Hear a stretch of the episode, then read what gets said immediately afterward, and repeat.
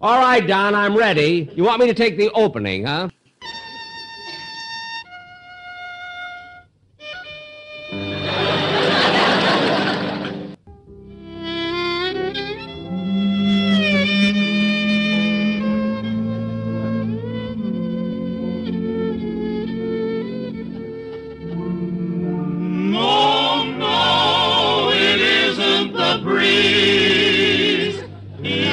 Benny. He's a two-fisted, quick-triggered marksman who shoots from the hip and never misses. Well, hello again. This is Buck Benny speaking. Welcome to another episode of the Jack Benny Show from the 1936 1937 season. Tonight's episode is the May 30th episode. What's cool about this episode is that uh, the sound quality I found is much higher than the previous than I've previously presented. Now, I, it was a real, I don't know, uh, challenge for me to figure out which one to present to you because uh, the other one that I had that I brought to you five years ago, that version of the show had lots of pops and clicks and things, but you could tell the sound quality is of a higher sound quality, just the the the voices and things. But there's so many pops and clicks, it's so distracting that I decided to bring you this episode instead, which is the same episode but doesn't have the pops and clicks, but it's a little more muted. The episode, not a lot, but uh, to give you a chance to compare the two, I'm going to be playing my old intro after this, and then it'll go into about a minute of the old episode that I presented, and then it'll present the whole new one after that. So you'll get a chance to kind of compare the two and see what you think. Now, the other thing that I'm presenting tonight is the Jack Paar Show. And on the Jack Paar Show, he was Jack's summer replacement in 1947, because at this point, last week we presented the last Jack Benny show from the 46 47 season and the last Phil Harris show from the 46 47 season. So now you get a chance to enjoy Jack Paar. Jack's summer replacement. And on tonight's episode, his guest is Dennis Day, and they do a great bit on that episode that I think you really need to hear. The other thing is the Jack Paar show, though it's 70 years old, a lot of it sounds like the foundations of the talk shows, the nighttime talk shows that we have now. Self depreciating sense of humor that he has. He, he basically um, puts himself down, puts uh, down talk shows, puts down lots of things. It was really refreshing then. Now, uh, it's currently what they pretty much all of the nighttime talk show hosts use as well. But I think after 70 years, it's worn a little bit in that the way they put themselves down and put their, their shows down and put down television in general and the networks that they're on and so forth. Uh, I think it was fresher back in 70 years ago but it gives you a chance to hear that. And like I say, the, the bit between Dennis as his guest and Jack Paar is just priceless. So enjoy that as well. And then uh, we shall see you next time. I hope you enjoy both episodes. Well, hello again. This is Buck Benny speaking. With tonight's episode of the Jack Benny Show from the 1936 37 season, we can even see more growth of the Phil Harris character as he starts to banter with uh, different women that he runs into, and you can start to see the womanizer side come out more and more as through progress through this season. Um, I just think I, I've really enjoyed this season in in seeing how Phil starts out and then where he is mid season and now where he is at this point. Uh, I think next season is going to be a lot of fun with Phil too to see how his character continues to change. Uh, big changes coming up for Eddie Anderson's uh, performances in the next few weeks, and uh, keep tuning in. Anyway, enjoy this episode. J E L L O. The Jello program starring Jack Benny with Mary Livingstone and Phil Harris and his orchestra. The orchestra opens the program with Oh Ah.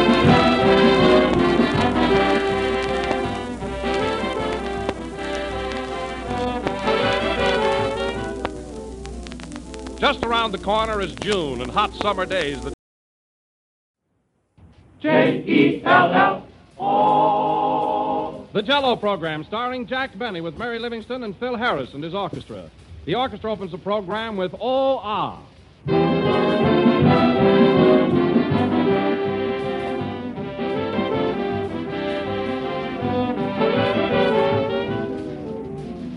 Just around the corner is June and hot summer days that call for crisp, tempting salads. And the best salads I know of call for jello. Try combining fresh vegetables or fruits with jello for an appetizing luncheon or supper salad. If you've never used jello in salads, you've missed a great bet. For shimmering jello makes the most refreshing, zestful salad you ever served. And here's one suggestion mold shredded cabbage, diced cucumbers, and celery in lemon jello. Serve on crisp lettuce with real mayonnaise. Or make a fresh fruit salad with orange jello. Why, there are any number of interesting salad combinations you can work out for yourself using any one of Jello's six delicious flavors. And you'll enjoy them all, for Jello has that extra rich fruit flavor. Flavor that comes from the real ripe fruit itself. But whether you serve Jello as a salad or as a dessert, always be sure to get the real thing. Genuine Jello.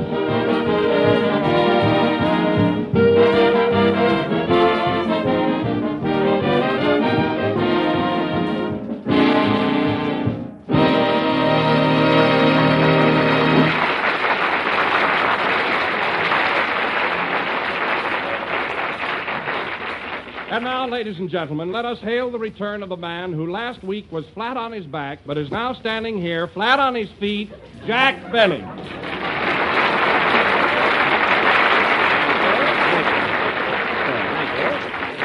Uh, hello again. This is Jack Benny, remember? The fellow who wasn't here last Sunday?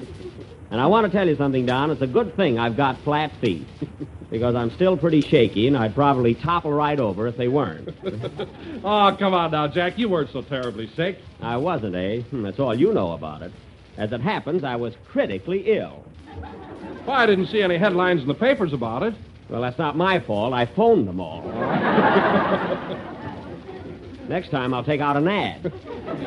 Well, Jack, you certainly look rested after a whole week in bed. Did you get much sleep? Don, how could I sleep with 12 flu germs playing bingo on my chest all night? Playing bingo, eh? Yes. I didn't mind that so much, but when they asked me to call out the numbers, I thought that was going too far.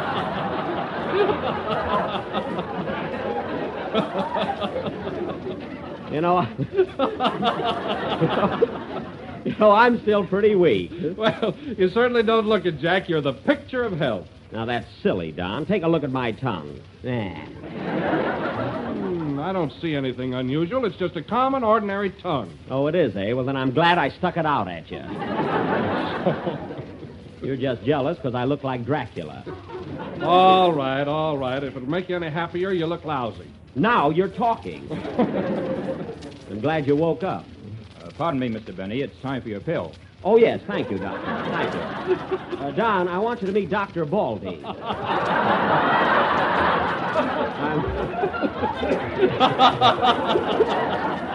you know, I'm, uh, I'm still under his care. How do you do, Doctor? You could stand dieting, young man. Oh. You see, Don, his mind is always on his work. Uh, my nurse is here, too. She's waiting out in the hall. Why don't you have her come in? Oh, no, not with these orchestra boys around. They're wolves in rented clothing. Hello, Jack. I'm glad to see you back again. Oh, hello, Mary. Thanks. Gee, I sure had a tough time this past week. Gee, don't I look awful? I'll say you're as pale as a goat. Ghost? You mean pale as a ghost? Well, this goat is dead. Oh, oh, a goat ghost. Well, that was fast thinking. What? I say that was fast thinking. Oh, I thought you were talking about the goat. Well, I wasn't. And Mary, I want to thank you for those lovely roses you sent me. They were beautiful. Uh, were they? Yeah, that's the first time I've ever seen a third of a dozen.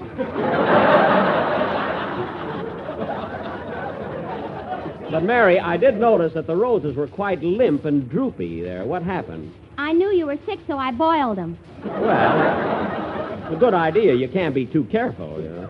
Oh, hello, Kenny. Hello, Jack. Gee, you look so laurel and hearty. That's hale and hearty, but let it go. Oh, that's all right. The next time I'm sick, don't wire congratulations. Well, it worked on Mother's Day. Well, let's not get involved in that, you know.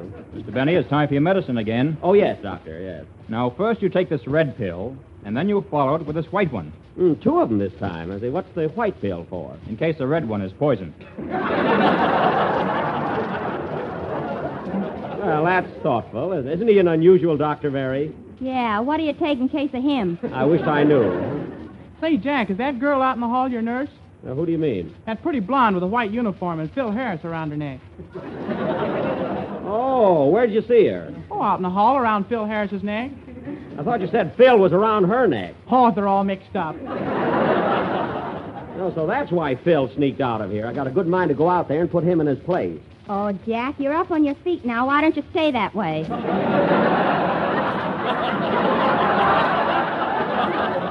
Yes, maybe I better wait till I'm myself again, you know. Oh, it's you. Hiya, Jack, old boy. Glad to see you back again. Thanks. What are you doing out in the hall there, Phil? Well, I wasn't feeling so good, so I had your nurse take my temperature. You did, eh? Well, wipe it off your lips. What's that you got in your hand? She wrote me out a prescription. Oh, yeah? What is it? Hillside 5027.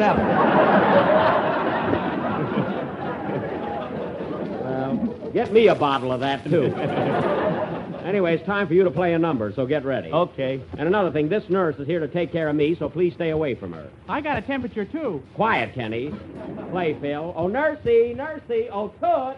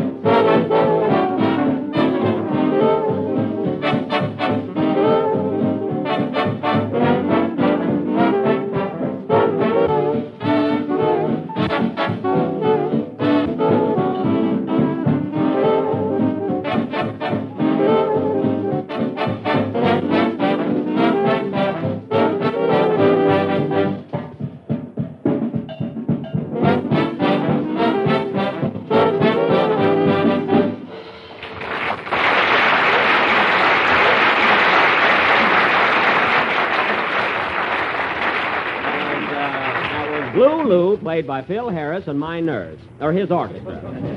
And uh, incidentally, Phil, I listened to you last Sunday when I was home, you know, and your specialty was very good. I didn't know it was in you. Thanks, my little buckaroo.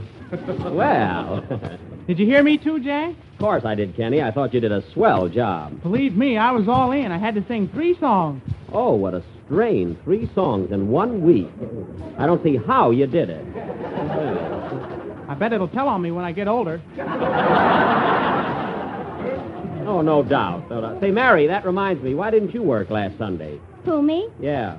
Oh, I wasn't feeling so good. I had fever and chills and pains and a headache, Oh. so we all went to the Trocadero. It's been quite a party, huh? Yeah, with some stuff. Yeah. Say, Jack, tell us the truth. Did you get a kick sitting home listening to your own show? Yes, I did, Don, and I'm going to tell you something, but don't let it go to your head. Uh, when you read the commercial and told everybody how to make Jello, well, it just did something to me. I tell you, Don, I was electrified. Oh, you're kidding. No, I'm not. And Don, listen, Don, when you said look for the big red letters on the box, as sick as I was, I jumped right out of bed and looked for them. You did? Yes, sir. Ah, Jack, didn't you love the way I said there is only one Jello, and the trademark is your guarantee? Don, when I heard that, well, there was a lump on my throat. Don't you mean a lump in your throat? No, this was an ice bag. But, Don, the biggest thrill I got all evening was when you mentioned the different flavors. Really, Jack? Absolutely. Of course, when you started out with strawberry, raspberry, and cherry, that didn't affect me so much. But when you got to orange, I felt myself slipping. And by the time you reached lime, What happened? I was in another world. You were? And snoring twice as loud as ever before. I was not. Mr. Benny, it's time for another pill. Oh, yes, Doctor, yes. Here you are, a pretty blue one. Hey, wait a minute. This is a button. Oh, goody. I've been looking for that all week. Oh, answer the phone, Mary. If that's my father, tell him it's in the mail. Okay. Hello? Yes? Oh, hello, Mama. Oh, it's her again. Yes? Yes, Mama, yours is in the mail, too. Uh, what? Oh, Jack is feeling much better. No, Mama, I won't get too close to him. You think I had measles or something? Yes, Mama, Jack's going to take a vacation in a few weeks. We all are. What? No? No. No, Mama, you can't. That's impossible. What does she want, Mary? Mama wants to take over the summer show.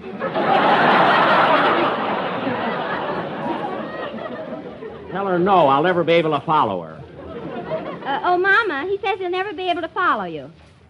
What? What are you laughing at? she says you won't even be able to follow this phone call. Oh, matching wits, huh? Well, goodbye, Mama. Thanks for calling. I'll write you a letter tomorrow. What? Oh, that's too bad. Well, goodbye. Isn't that awful, Jack? I won't be able to write letters home anymore. Why not? Papa's raising pigeons in the mailbox.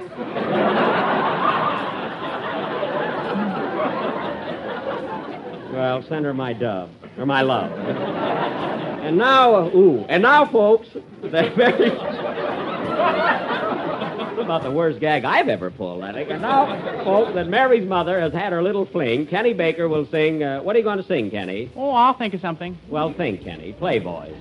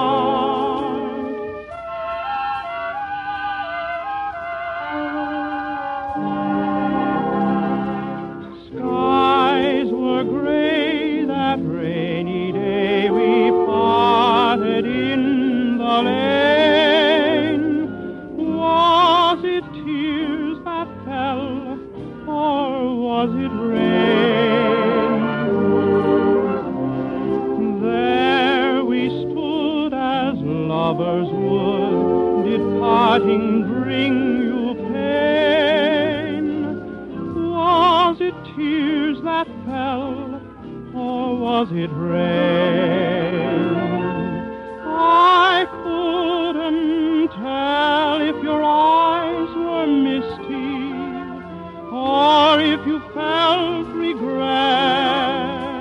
I noticed when you kissed me that both your cheeks were wet. Till we meet again, my sweet, that memory will remain.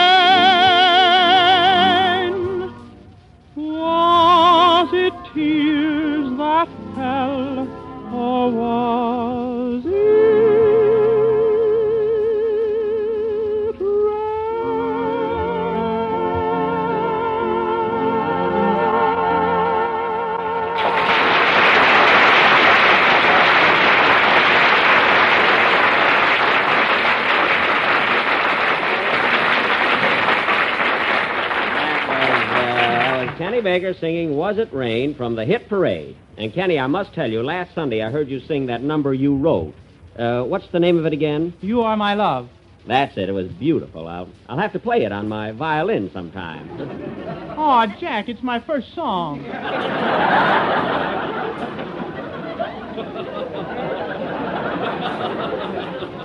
Well, Let it grow up before you kill it. hmm. You two have a lot of respect for an invalid.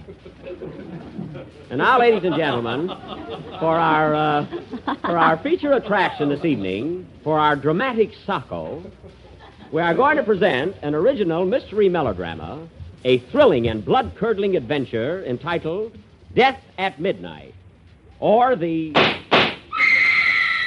murder case. Now, I will play the part of Detective O'Benny, who always gets his man. Phil Harris will be my assistant. Who always gets your girl. Quiet. Now, as this is a murder mystery, Mary Livingstone will be the wife of the murderee. And Kenny Baker will be the victim. Oh, gee, there's no future in that. I'm going to be your wife. What have I got? Please. And last but not thinnest is Don Wilson, who will be the butler.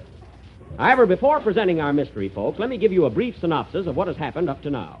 On the night of May 3rd, A.D., after dinner, Mr. J. Wellington Crotsmere, Wellington yet. a social line, was found murdered in his den. At the time of the murder, his wife was in the room reading a copy of Live Alone and Like It, which may have thrown her a thought. The victim was playing solitaire when suddenly he was interrupted by a lead kibitzer. now, who committed this crime? Was it the butler? I didn't do it, I tell you. I didn't do it. Was it the French maid? Ooh la la. Viva la corpse. Was it Bing Crosby? No, but he mentioned my name last week. and now the wife, Mrs. Crotsmere. Did you kill your husband? I hated him. I loathed him. I despised him. So that night I. Stop! We can't give it away now, folks. But this mystery will go on immediately after the next number.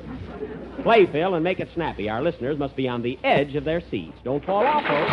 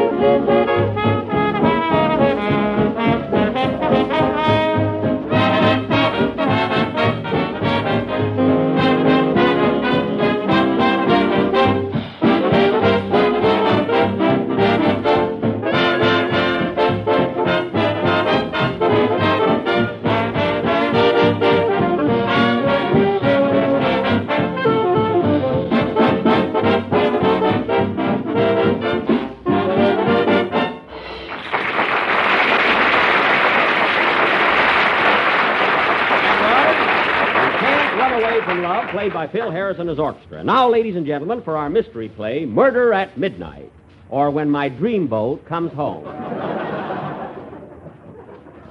the opening scene is the office of Detective O'Benny at police headquarters. Curtain. Phone call. I mean music.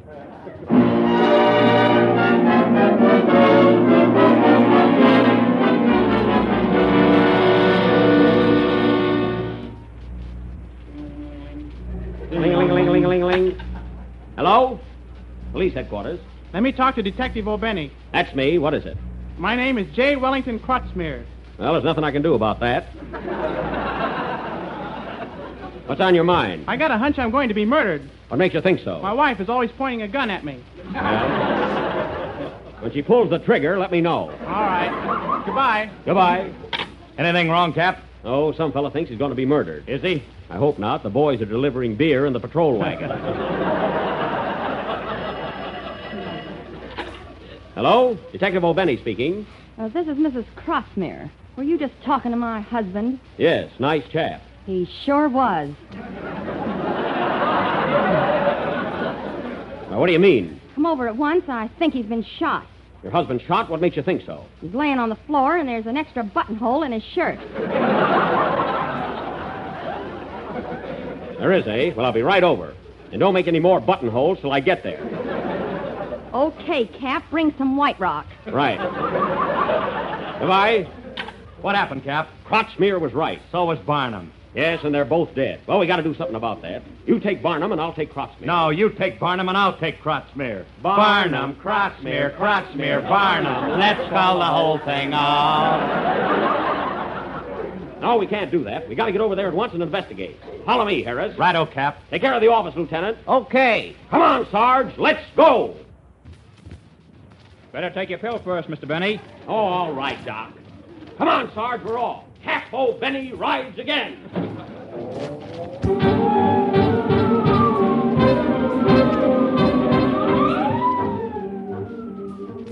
Well, here we are, Sarge. This is the place, all right.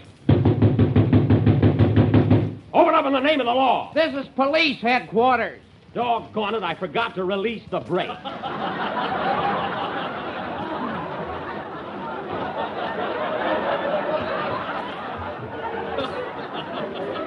well, let's try again.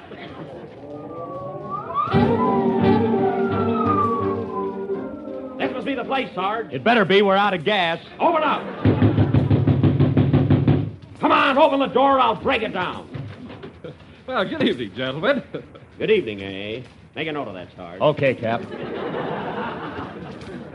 You're the butler, aren't you? How do you know? Your uniform is a dead giveaway. Now, come on, you. Where's the body? You mean Mr. Crotsmere's? Yes. Why, he's right there on the floor. Thanks. Follow me, Sarge. Yeah, man. Musicians are all alike. Who's this? Wait a minute. Are you Mrs. Crotsmere? No, I am the maid.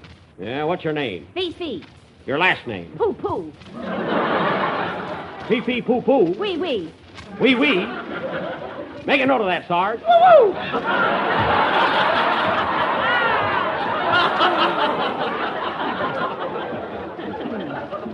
Sergeant. Uh-uh. now, Fifi, bring Mrs. Crotsmere in here. Here I am, Cap, fit as a fiddle and ready for a new husband. Oh, yeah? I want to talk to you, madam. Go ahead, Blue Coat. Take a load off your feet and sit down. Thanks. Ouch! What's the matter, Cap? I've been looking for that badge all day. Oh.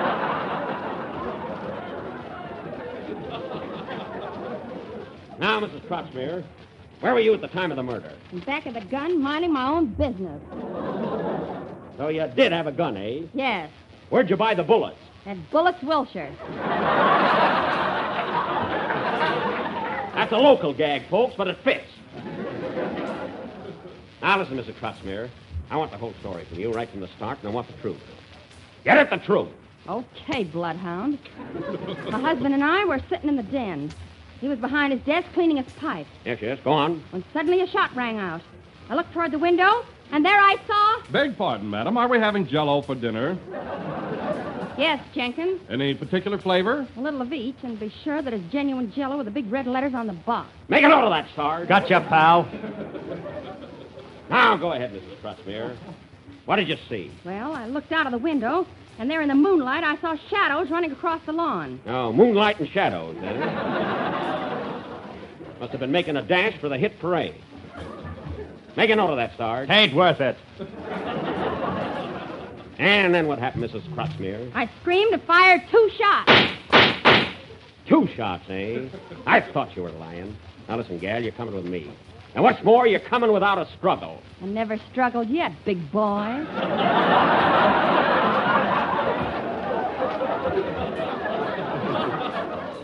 Then slap the bracelets on her, Sarge. and let's go. Now wait a minute. Hold everything. No one move. Come in. It's Time for another pill, Mr. Benny. I haven't got time for that, Doc. Now get out of here. Come on, Sarge, and take Mrs. Crossmere with you. What was that? Look, Sarge. Someone threw a stone through the window. Yes, Captain, there's a note tied around it. A note, eh? What does it say? Hillside 5027. That nurse again. She sure gets around. Come on, let's go. Wait a minute, Sarge. Wait a minute, there's the phone. Maybe it's a clue. I'll take it. Hello? Yes? Yes? What? Who? Cactus Face? Cactus Face? Doggone it, we got the wrong last page. What'll I do now?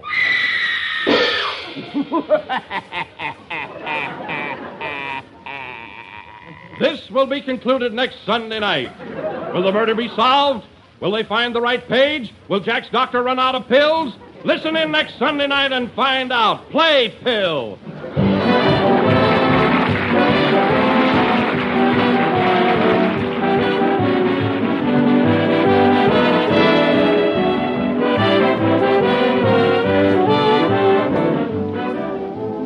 Dessert is a great favorite with everybody, and here's a dessert that's everybody's favorite.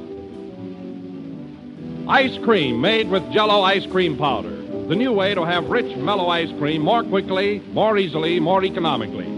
For Jello ice cream powder makes delicious, creamy ice cream, the kind with the real old-fashioned homemade flavor.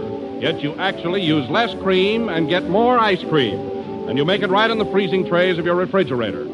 Or if you prefer, you'll get the same wonderful results with an ordinary hand freezer. All you do is combine Jello ice cream powder with milk, some cream and sugar, and you'll soon have a quart and a half of smooth, mellow ice cream. And economical? I'll say it is. Why, one package of Jello ice cream powder makes uh, one and a half quarts of ice cream, twice as much as most other such products on the market. So serve ice cream made with Jello ice cream powder soon. There are five rich, delicious flavors chocolate, vanilla, strawberry, lemon, and maple, and there is unflavored too, so that you can make any flavored ice cream you want. Ask your grocer tomorrow for several packages of Jello ice cream powder.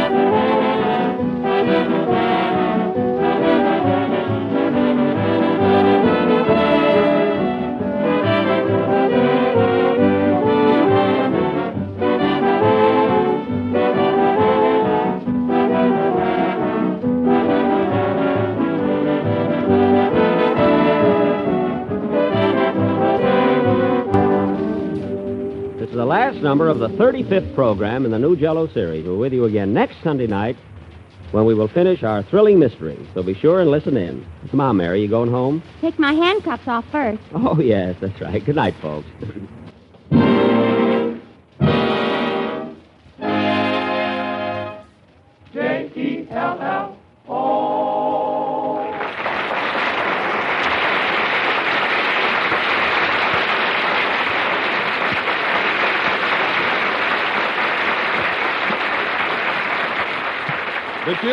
you run away from love is from the Singing Marine. The Jello program comes to you from Hollywood over the Red Network of the National Broadcasting Company.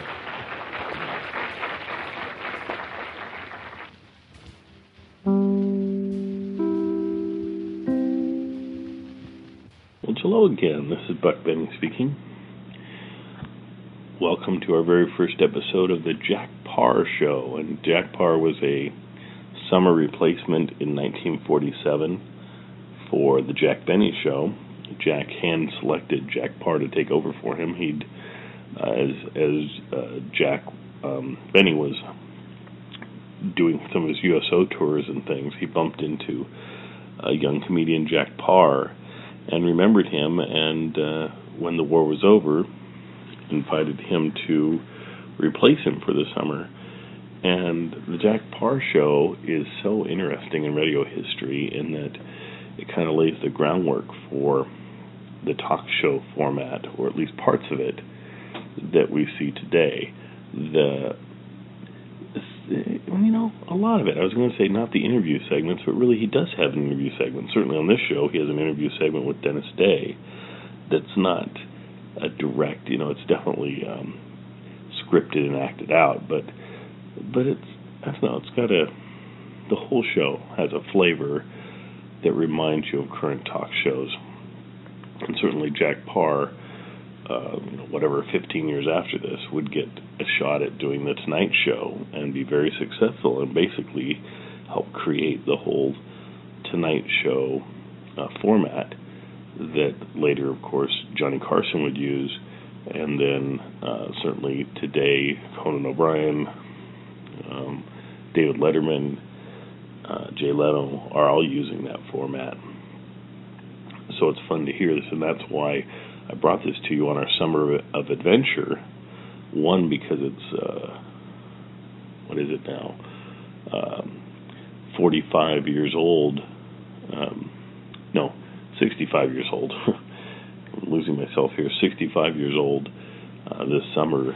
We are celebrating the 65th anniversary of these original airings of these shows, and as well that it is an adventure in comedy. It is a new uh, area that he was taking on, and um, I think it's interesting how Stan Freberg's show and this one were both pushing the bounds of what comedy was. Stan's from 10 years later, and that's the one I brought you yesterday on Saturday. And uh, Jack Paar's from 10 years earlier.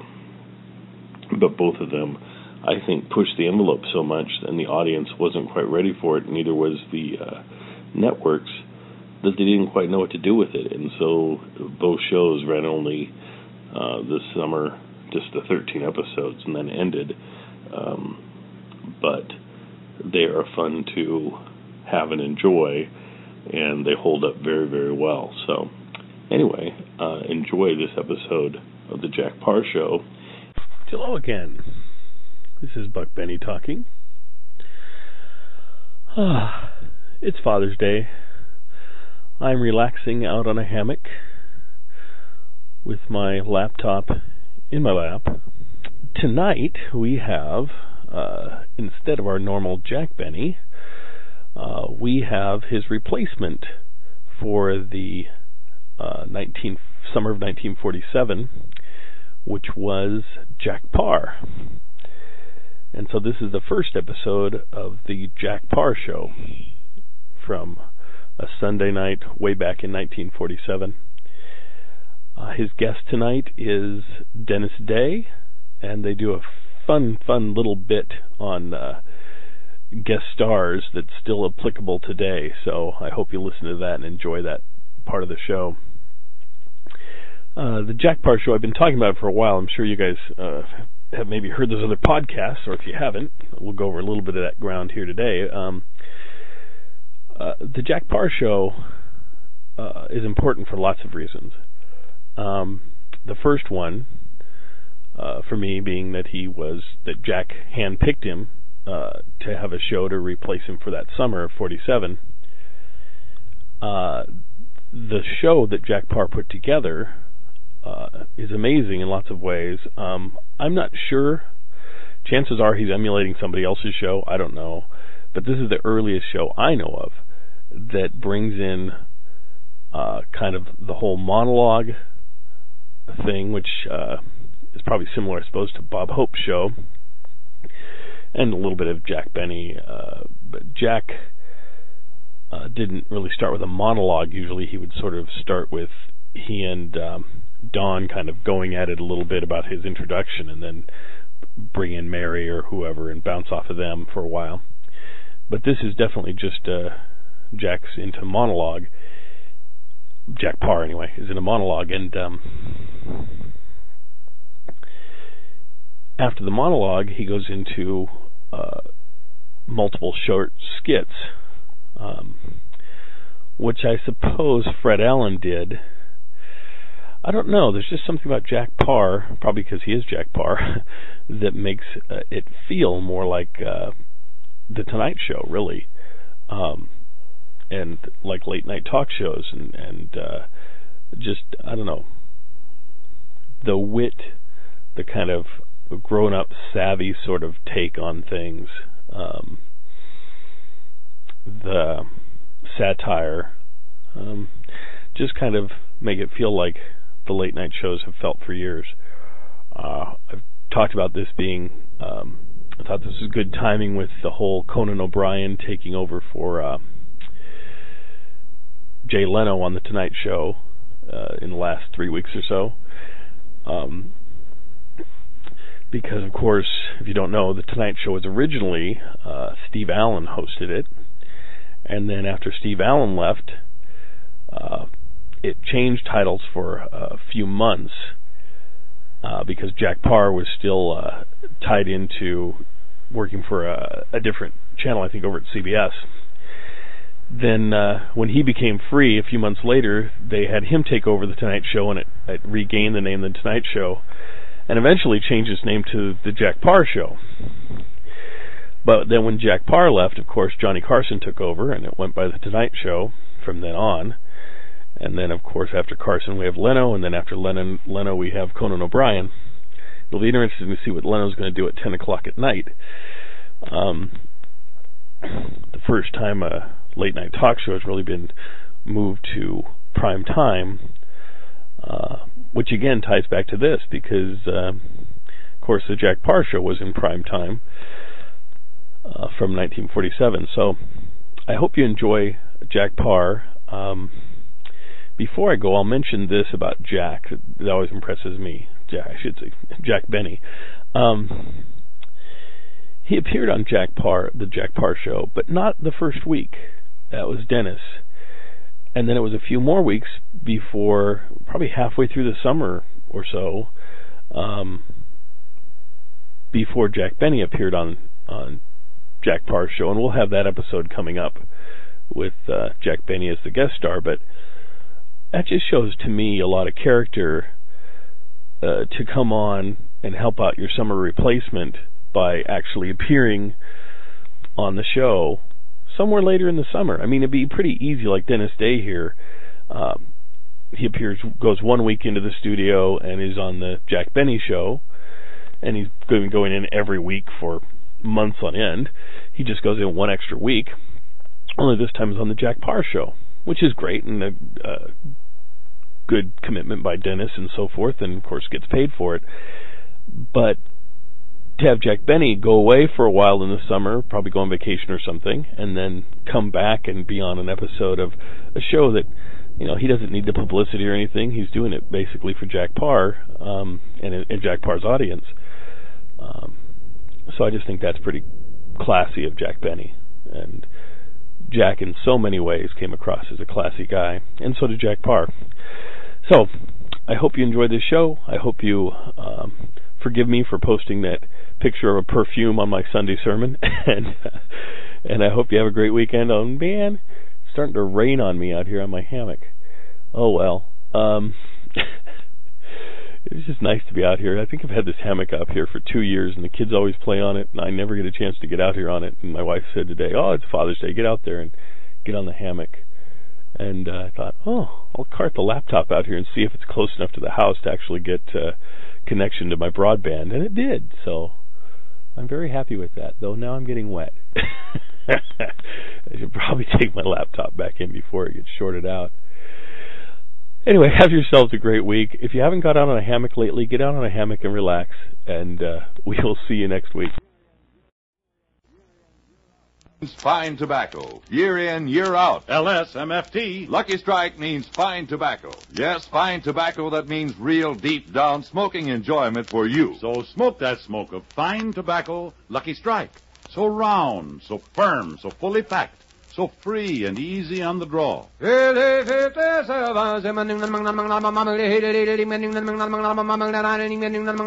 American.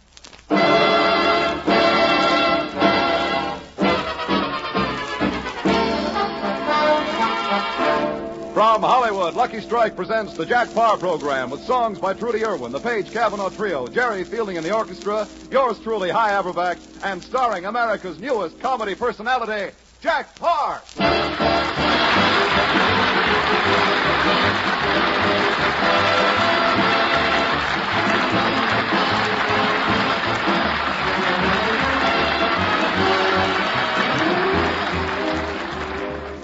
Thank you, thank you. This is Jack Parr. Well, we're a little late, so good night, folks.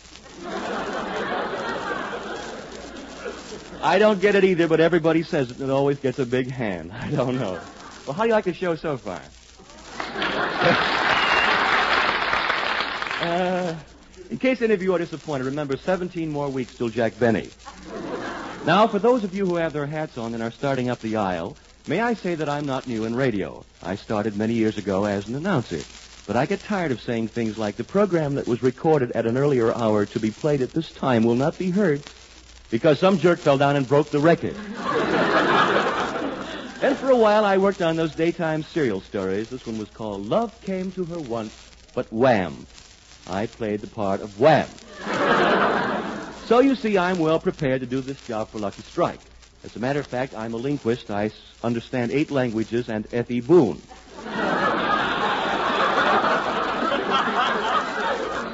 Of course, I'm in a little different situation than most comedians. I haven't enough money to hire 14 gag writers like Bob Hope. I saw Hope and his writers coming out of his office one day. It looked like recess at UCLA. There's one thing I'd like to explain. We're not going to give anything away on this program. This is not the pot of gold or the show they call Answer It or You're a Schnook. if your telephone rings while we're on the air, it just means one thing your phone bill is paid. I may get funnier later on, but I doubt it. And oh, yes.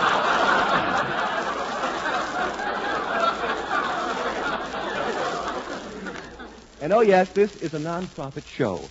All the money we make tonight is going to a worthy charity. It's being sent to Washington for the underprivileged Democratic children. P.S. The management has asked me to announce that immediately after this program, there will be entertainment.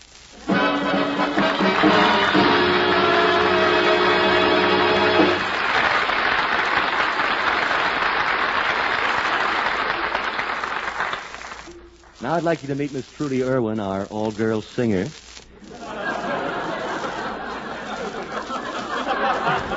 and when you hear her, I'm sure you'll agree that singing's coming back. Trudy?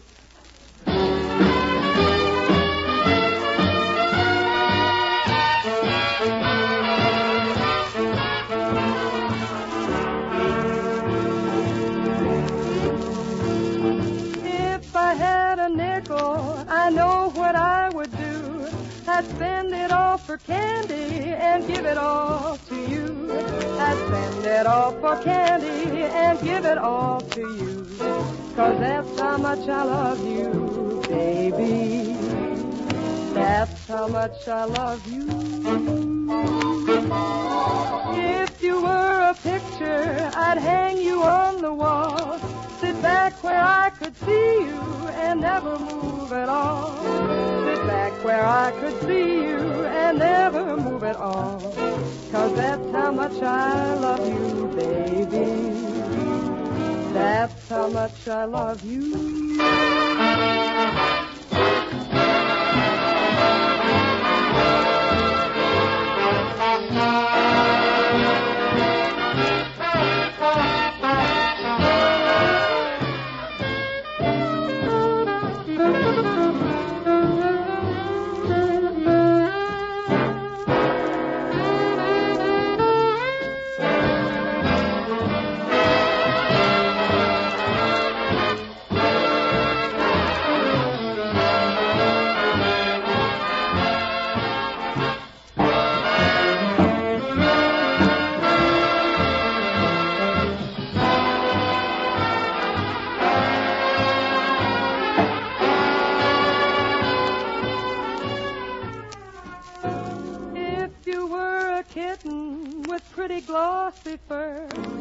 Take you up and stroke you and listen to you purr. I'd take you up and stroke you and listen to you prefer.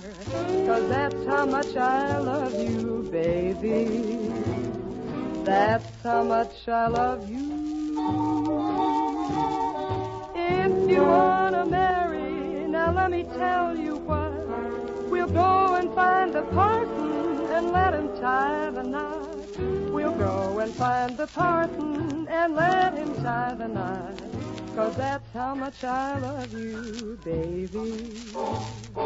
That's how much I love you, how much I love you. Can't tell you how much I love you, baby.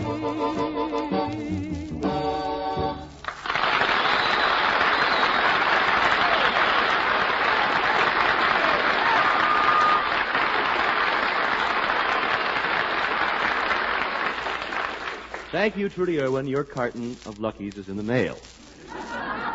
And now, friends, as a s- little late, but thank you. I... And now, friends, as a special added feature of our show, Al Jolson will positively not appear as a guest star tonight. Revolutionary, isn't it? Incidentally, how about that guest star situation in radio? Every show you hear has a guest and always the same ones. Are they interchangeable like plumbing fixtures? Is Ford turning them out? If so, will General Motors meet the challenge and turn out a convertible guest star? First, he's Sidney Greenstreet, then you turn him inside out, and he's Luella Parsons. Really, the whole guest star idea is becoming overworked, abused, and Costello. It's, uh. It's getting so that even the guest stars have guest stars. But the thing that impresses me is the false enthusiasm of guest appearances. You know what I mean? There's a knock on the door, the door opens, and the comedian says, Why, it's Kate Kaiser. What a surprise. What surprise? They've been rehearsing for 12 hours, and believe me, they're sick of each other by now, you see. Have you ever wondered what the guest star and the comedian really think when they stand up there and compliment each other? What do you suppose is going on in their minds? What are they saying to themselves? It would be interesting to find out, wouldn't it?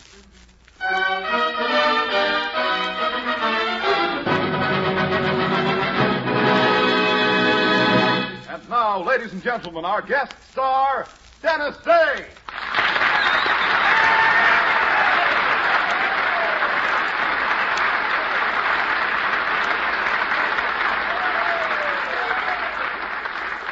Thank you. Hello, Jack. Gosh, it's certainly great being here. What's great about it? On a nice Sunday like this, me and my mother could be out with a girl. And Dennis, it's certainly great having you here. What's great about it?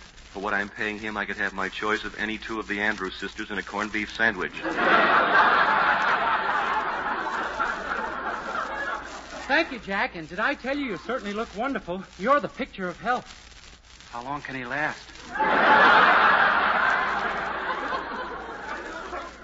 Gee, I wonder if I can take over his show after the funeral. Ah, it's very kind of you to say so, Dennis. But you took the words right out of my mouth. I was just going to say that you look the picture of health. I'd swear the kid has rickets. Say, uh, tell me, Jack, how do you like having your own show? It's wonderful, Dennis. I just hope I can be as successful as you've been this year. Oh, I'm sure you will be, Jack. But, Dennis, do you realize what you've accomplished? You're on a Jack Benny show, the star of your own show, great guest appearances, record albums, everything. Well, believe me, Jack, with the right breaks, plenty of other performers could have done the same thing. Oh.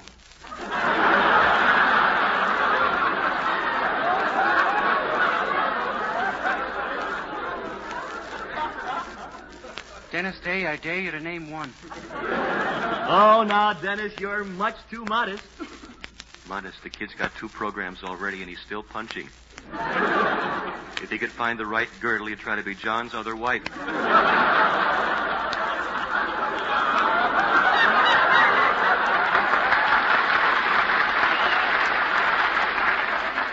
Oh, by the way, Jack, is there anything I can do to get your show off to a good start?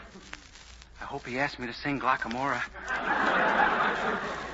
I do it great. To hear me, you think I was a native Glockamoron.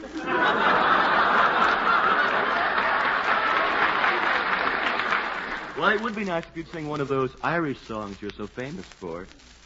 If he sings Glockamore again, I'll blow my brains out.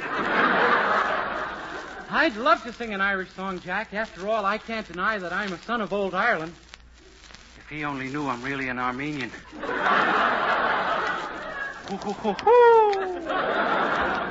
What's it going to be, Dennis? I'm praying it's not Glockamora. How about Glockamora? My favorite number! I'd be a sucker to let him sing. He'd make me look about as important as Margaret Truman's piano player. Say, Dennis, I've got a great idea. You and I will sing Glockamora as a duet. A duet? That is a great idea, Jack. How do you like this schmo trying to horn in on me? One song with him and my hooper will be dragging. me, me, me, me, me. me, me, me, me, me, me. Uh-oh, I've got a frog in my throat, Jack. Oh, frog in your throat. Oh, that's too bad. A frog. He should have Morton Downey in his throat.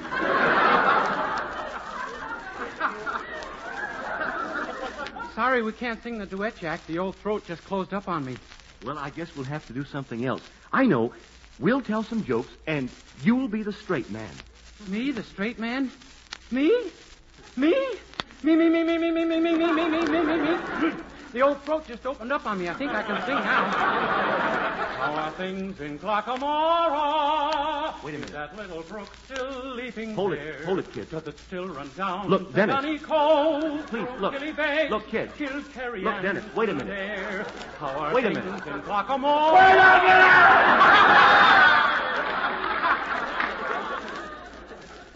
Yes, please. Thank you and good night. Ladies and gentlemen, Dennis Day appeared with us tonight through the courtesy of his sponsor. Hmm, sponsor. Dennis Day appeared with us tonight through the courtesy of money.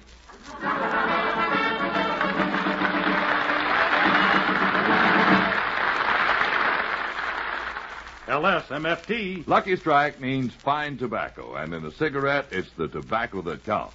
Remember what happens at the tobacco auctions? At 50, Year after year, at auction after auction, independent tobacco experts, auctioneers, buyers, and warehousemen can see the makers of Lucky Strike consistently select and buy that fine, that light, that naturally mild tobacco. Mr. John Cummins of Cynthiana, Kentucky, has been an independent tobacco auctioneer for over 19 years. He said, For years at the auction, I've seen the makers of Lucky Strike buy fine, good tasting tobacco. Tobacco that's got quality, real quality. I've smoked Lucky's for 22 years. That says it. A Lucky Strike smoker for 22 years. So for your own real deep down smoking enjoyment, remember. LSMFT. Lucky Strike means fine tobacco. Yes. LSMFT. No doubt about it. Lucky Strike means fine tobacco. So smoke that smoke of fine tobacco, Lucky Strike. So round, so firm, so fully packed, so free and easy on the draw.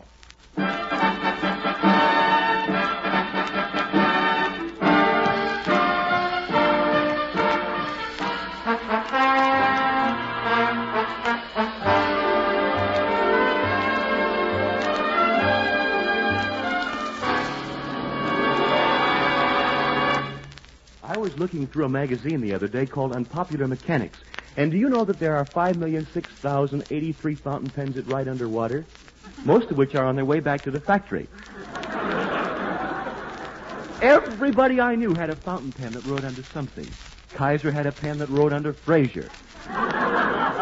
Why, they even had an underwater fountain pen for children. The kids could do their homework and drown cats at the same time. And many radio comedians, you should excuse the expression, had a field day. Eddie Cantor did so many underwater jokes that he got a fan letter from a mackerel. It was becoming a terrible situation. What I'd like to know is who's responsible? Who started all this? Who's to blame? Well, I guess I am.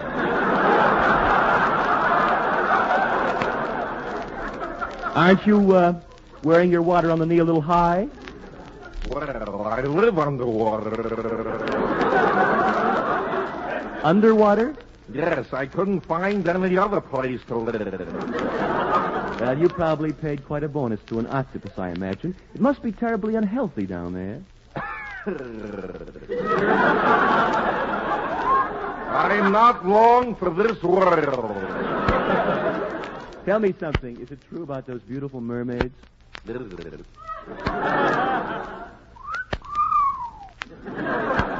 Get a date for me and we'll go drowning together sometime. What I'd like to know is, uh, how did you come to invent the fountain pen that writes underwater?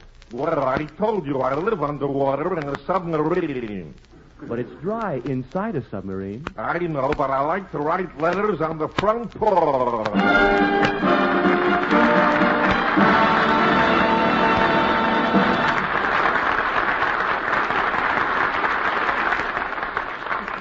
And now, here are three guys that we're very proud of the Page Cavanaugh Trio. Three boys who met in the Army and decided they made pretty good music together. They now make pretty good money together. Here they are, reading from left to right Page, Cavanaugh, and Trio. Gee, it's great after being out late, walking my baby back home. Arm in arm over meadow and farm, walking my baby back home. We go long harmonizing a song, or I'm reciting a poem. Owls go by and they give me the eye, walking my baby back home. We stop for a while, she gives me a smile, and snuggles her head to my chest. We starting to pet, and that's when I get her powder all over my vest. After I kinda straighten my tie, she has to borrow my comb.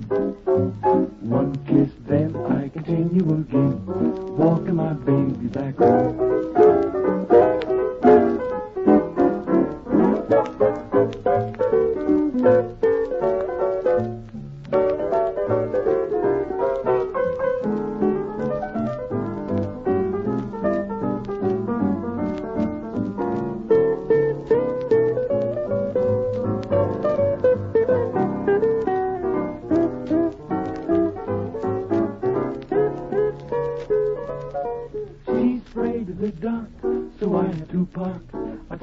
Her door till it's light.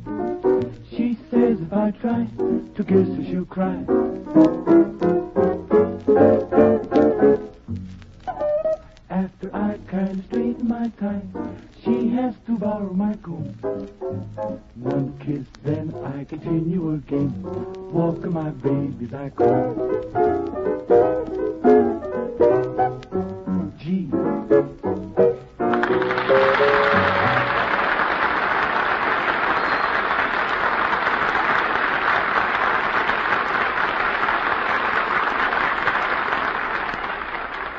You, thank you very much. That was the Page Cavanaugh Trio, LS, MF, and T. Last week, I can't wait for those small ones, you know. Last week, I decided to go to the movies, so I got a GI loan and bought a ticket. Inside, I paid 10 cents for a nickel candy bar, was insulted by two ushers, and finally got a seat next to a lady who was plucking a chicken by the light of the Movietone news. The picture I saw was a British made movie about an average American family Laurence Olivier and Henry Aldrich V. Friends, you may not realize it, but the British have made American musicals, American comedies, and even gangster pictures. What's behind all this? Can this be England's revenge for Bunker Hill? what if the British should decide to make our Western pictures? Can you imagine C. Aubrey Smith strumming a guitar and singing There'll Always Be a Wyoming? or Sir Cedric Hardwicke rescuing Dame May Whitty, the beautiful Mexican half-breed? you know, I shudder to think of what the English version of Duel in the Sun might be like.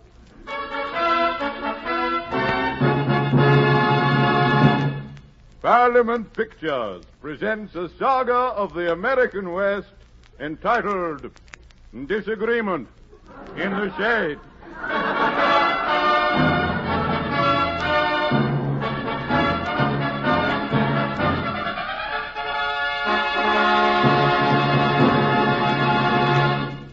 The cast of characters, in order of their disappearance, Sir Arthur Witherspoon in the role of Texas Jack Paar.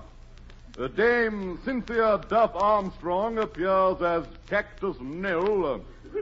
And by special arrangement with the Abbey players, the Right Honorable J. Wembley Hollingshead in the role of Schmerry Pete. And introducing Parliament Pictures' new star, Reginald, the Wonder Horse. Full credit is given to Antoine of Paris, who created Reginald's upswept tail do. And now, for disagreement in the shade.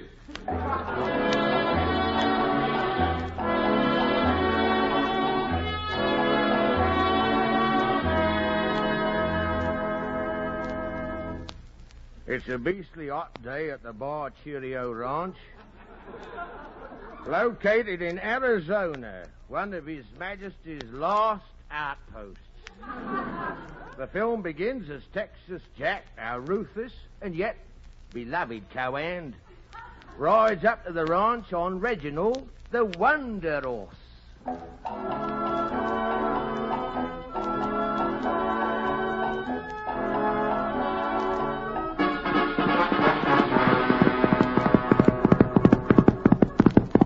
Reginald. I say do whoa, won't you?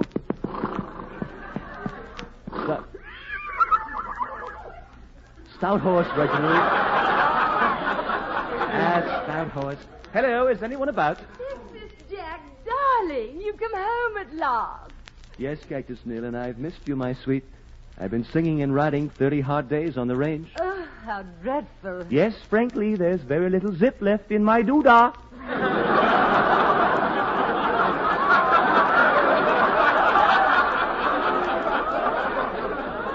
Oh, darling, darling, you've been away nearly a fortnight, and I've just noticed that you're bow-legged clear up to the part in your hair. Yes, I, I am bow-legged, but it's most convenient for letting the covered wagons go through. Tell me, my dear, what has transpired while I've been out gadding about the gulches? Well, in your absence, Peter employed a new foreman for the ranch. A completely horrible hombre. His name is uh, Smelly Pete. Smelly Pete? I don't know any Smelly Pete. Oh, he's a blackguard and a murderer. And I have reason to believe that Smelly Pete has murdered Sheriff Cavendish. That's quite impossible. I spoke to Sheriff Cavendish only an hour ago. Did he answer you? And come to think of it, no.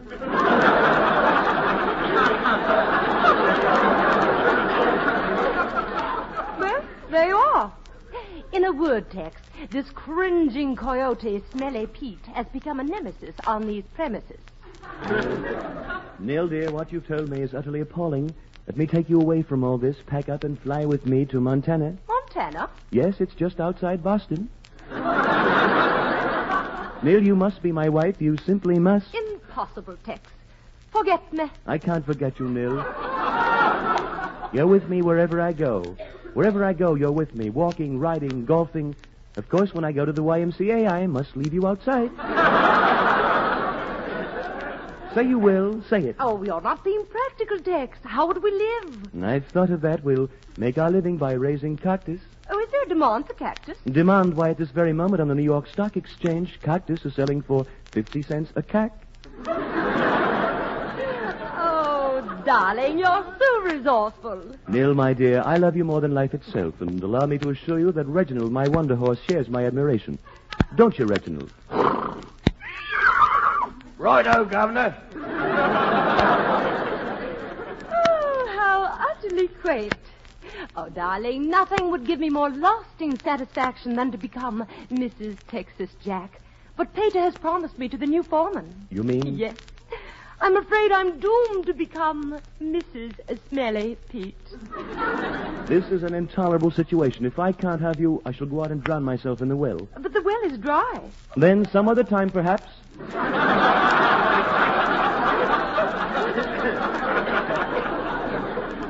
But I shan't lose you so easily.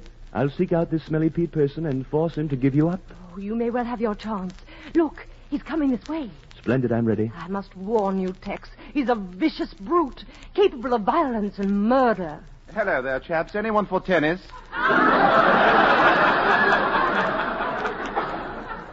Texas Jack, allow me to present Smelly Pete. How'd you do? How'd you do, partner? I understand you're something of a cad. You've stolen 50,000 head of cattle and brutally murdered the sheriff, all of which is decidedly illegal. Well, aren't you the goody goody?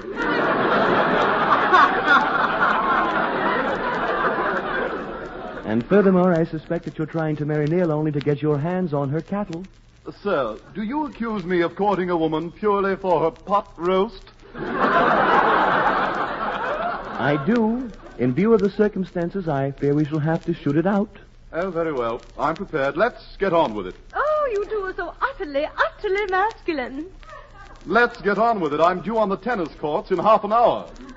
Fine, I shall drop my neckerchief and we shall both fire at once. Bully. Here goes then, I'm dropping the neckerchief. Uh, Wait! That neckerchief, those colors, magenta and powder blue on a field of shocking pink. What about them? Those are the Oxford colors. Are you an Oxford man, ma'am? Of course.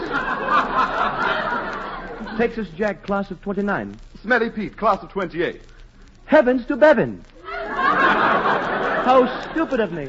I should have known, but I thought you were an Inja. You were an Inja, weren't you? Oh, of course I was an Inja. But since I've moved to Arizona.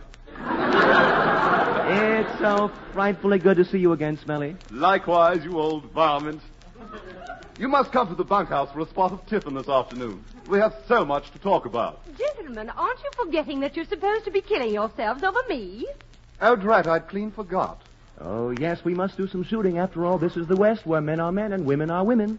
Oh, yes, I believe we have the same arrangement in England. Quite. Well, do get on with it, you two. You have your pistols drawn. All right, old girl. Smelly Pete, I shall count three. Fire at will. Got you, old boy. Here we go. One, two, three. Good heavens, man, you've shot the girl. But I distinctly heard you say fire at Mill. No, no, old boy.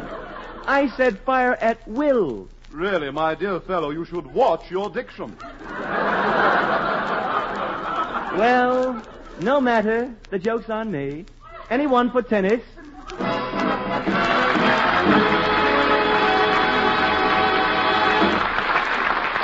Jack Paar will be back in just a moment, but first, here's Basil Ruysdael. Jack will be back in just a minute. But first, here is Basil Ruysdael, and as you listen to the historic chant of the tobacco auctioneer, remember, LSMFT,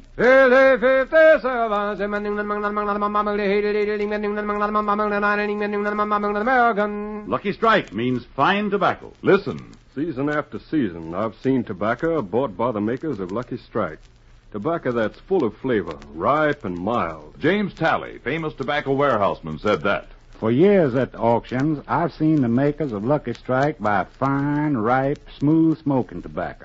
Smoked Lucky's myself for 29 years. Charles Gunter, 55 years an independent tobacco buyer, said that. Yes, at auction after auction, independent tobacco experts like Mr. Talley and Mr. Gunter can see the makers of Lucky Strike consistently select and buy that fine, that light, that naturally mild tobacco. Remember, LSMFT. Lucky Strike means fine tobacco, and fine tobacco means real deep down smoking enjoyment for you. So smoke that smoke of fine tobacco, Lucky Strike.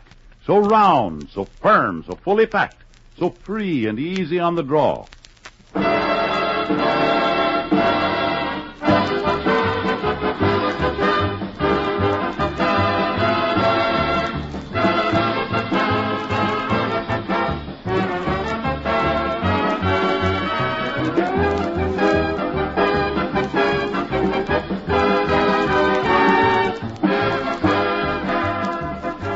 Paar appears through the courtesy of RKO Pictures. Again, next Sunday, the Jack Paar Show with Trudy Irwin, the Page Cavanaugh Trio, Jerry Fielding in the orchestra, and as our special guests, Humphrey Bogart, Lauren Bacall, James Mason, Greer Garson, Cary Grant, the entire cast of the best years of our lives, and the Boston Symphony Orchestra. Well, Hy Averback's a nice guy, but he's an awful liar. Good night, everybody.